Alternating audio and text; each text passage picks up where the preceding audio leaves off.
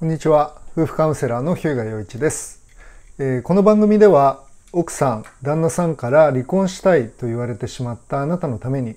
夫婦関係修復の知恵を聖書からお話ししていきます、えー、この番組の概要欄に私がご提供しているえ無料の動画講座のプレゼントのご案内が載せてあります。またお試しカウンセリングの案内も載せてありますので興味のある方はご覧ください。はい、え今回は、え妻に謝りたい夫の手紙ということで、えある男性クライアントさんのあの、まあ、メールにアドバイスを差し上げるという形でお話をしていきたいと思います。えこのクライアントさんはですね、えー、まあ、奥さんあのカウンセリングを受けていただいてプログラムをやっていただいて、まあ、それが一旦終わってまあ、最後の手紙をあの遂行しているところです、まあ、奥さんに傷つけてしまったことを謝りたいということでその手紙を書いているところです。で、えーまあ、この手紙を書くときにですねあの、まあ、3つの点でいつものようにお話をしたいと思うんですが、えー、考えることですね、えー、1点目は、え、途方に暮れる。まあ、これ説明しますけど途方に暮れるということ。2点目が、生みの苦しみ。生みの苦しみ。で3点目が、まあ、愛は犠牲を払うこと、まあ、愛は犠牲を払うこと。ということで、お話をしていきます。聖書の言葉はガラテヤ人への手紙4章の19節。私の子供たち、あなた方のうちにキリストが形作られるまで、私は再びあなた方のために生みの苦しみをしています。という言葉ですね。で、えっ、ー、と、1点目に、あの、まあ、途方に暮れるということなんですけれど、まあ、このあのクライアントさんが書いてくださった、まあ、えー、とメールですねあのちょっと,、えー、と本人がわからない形でご紹介したいと思うんですが、えー、なかなか本質から逃げずに妻を納得させ安心させる手紙を生み出すことができず苦しんでおりますというふうに書いてくださったんですね。まあ、この自分の犯した罪をはっきりと認めてまあ、それに対して悔い改めをするということ、まあ、それが本質なわけですけれど、まあ、そこから逃げないっていうことが、まあ、難しいんだ、まあ、なかなかできないんだということを書いてくださっています。で、えー、言ってみるの途方に暮れるということなんですけれど、まあそういう意味であの途方に暮れている状態なわけですね。で、あのまあ、実はこのガラテヤ人の手紙の4章の20節には、えー、とこういうふうに書いてあるんですね。え、あなた方のことで私は途方に暮れているのです。とパウロが、まあ、書いてるわけですね。ガラテヤ人の手紙っていうのは、まあ、使徒パウロが書いた手紙なんですけれど、まあ、どういう手紙かっていうとそのガラテヤの、まあ、教会のクリスチャンたちがまああのパウロが教えた福音からずれていってしまったっていう状況があったわけですね。で彼らをその正しい確信に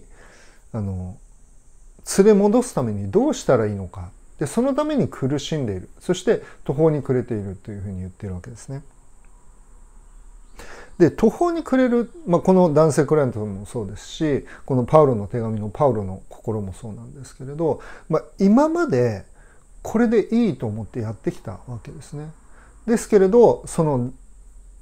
それがあの伝わらないっていう状況があるわけです。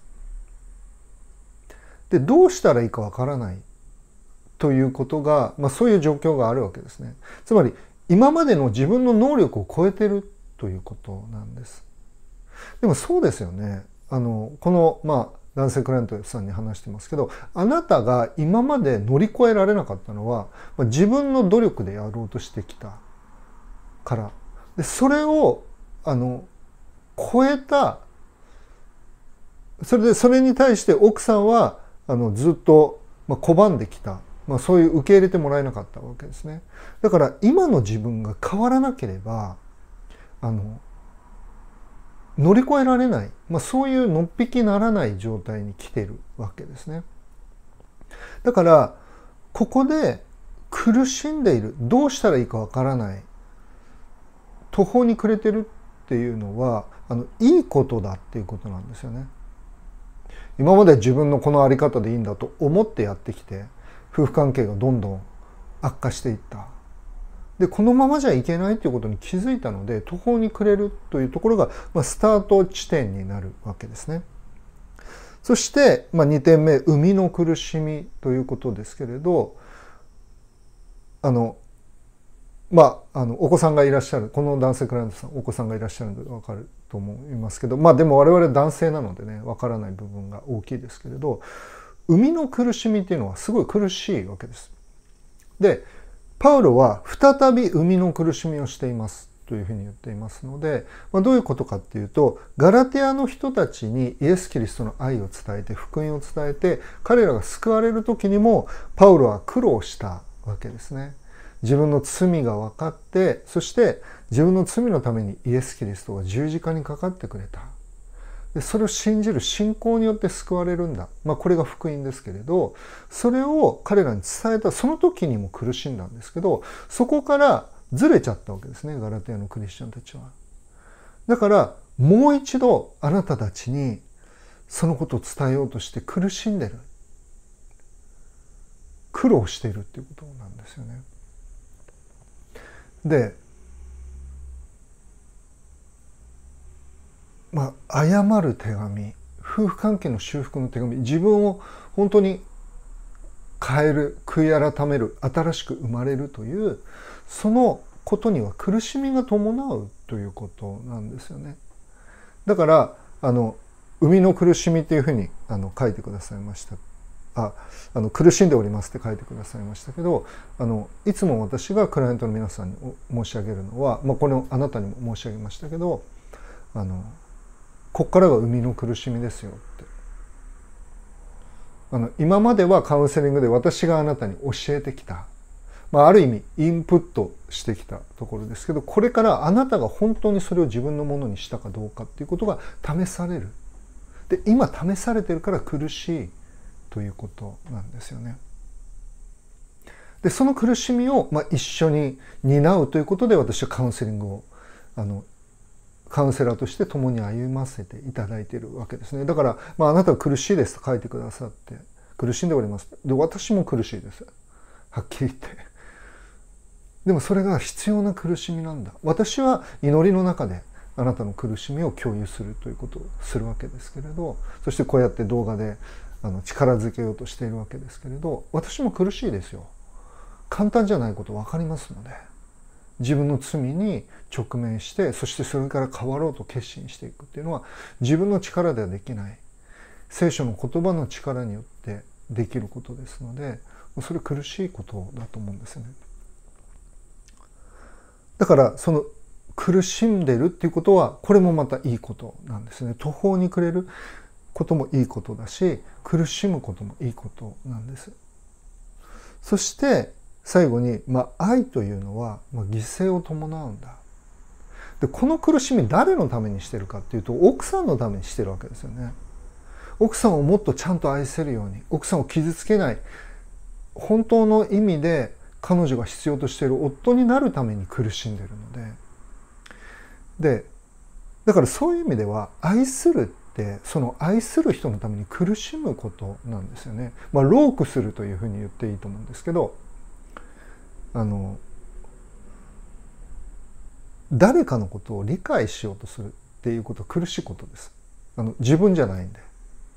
そしてどんなふうに傷つけたのかそしてその時に奥さんがどんなふうな気持ちだったのかとかっていうことを理解することは苦しいことなんです。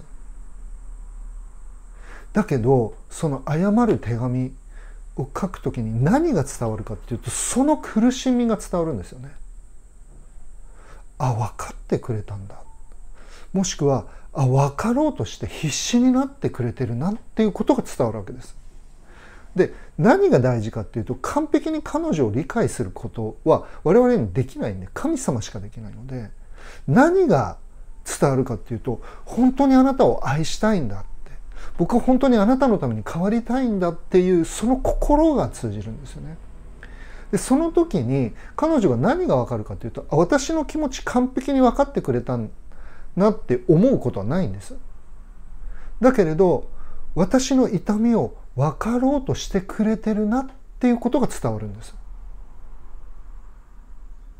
でそれが我々のできるベストなんですよね。だから完璧を目指す必要はないんです。途方に暮れて苦しんでそしてその苦しみを通して学んだことを分かち合っていく。奥さんに伝えていく。それがこの仲直りの手紙。夫にあ奥さんに謝りたい。その夫の手紙ということになるわけです。だからあの完璧をね目指さないでいいんです。大切なのはどこに到達したかじゃなくてどこに向かっているかということですので、まあ、そのことを覚えていただきたいんですね、まあ、本当に苦しいと思いますで私も、まあ、さっき申し上げた通り一緒に苦しんでますだけど私があなたのためにクラこの男性クライアントさんとできることはあなたのために苦しむことなんですよね。それは祈りの中で格闘するということになるわけですけれどそしてあなたのために苦しむことを通してあなたの奥さんのためにも私は苦しんでる。でそれは奥さんは知らないですよ。だけれどそれは神様の前には価値のあることだということなんですね。だからまあもうすでにお伝えしましたけどキリストが教会を愛し教会のためにご自分をお捧げになったのと同じようにあなた方も自分の妻を愛しなさいと書かれてますよね。自分を捧げるっていうのはその人のために苦しむということです。イエス・キリストは私たちのために十字架にかかってくれました。私たちのために身代わりに苦しんでくれました。それで私たちに愛が分かったのだと聖書は語っているわけですね。だから犠牲の伴わない愛は、まあ、愛とは言えないというふうにまで言ってもいいかもしれないですよね。でその犠牲を払うほどに奥さんを大切に思っている思いが伝わることが大切だということを覚えていただきたいと思います。はい、え冒頭でも申し上げましたけれど、えこの番組の概要欄に、え私のご提供している無料の動画講座のプレゼントのご案内が載せてあります。また、お試しカウンセリングのご案内も載せてありますので、興味のある方はご覧ください。それでは今日はここまでにしたいと思います。ありがとうございました。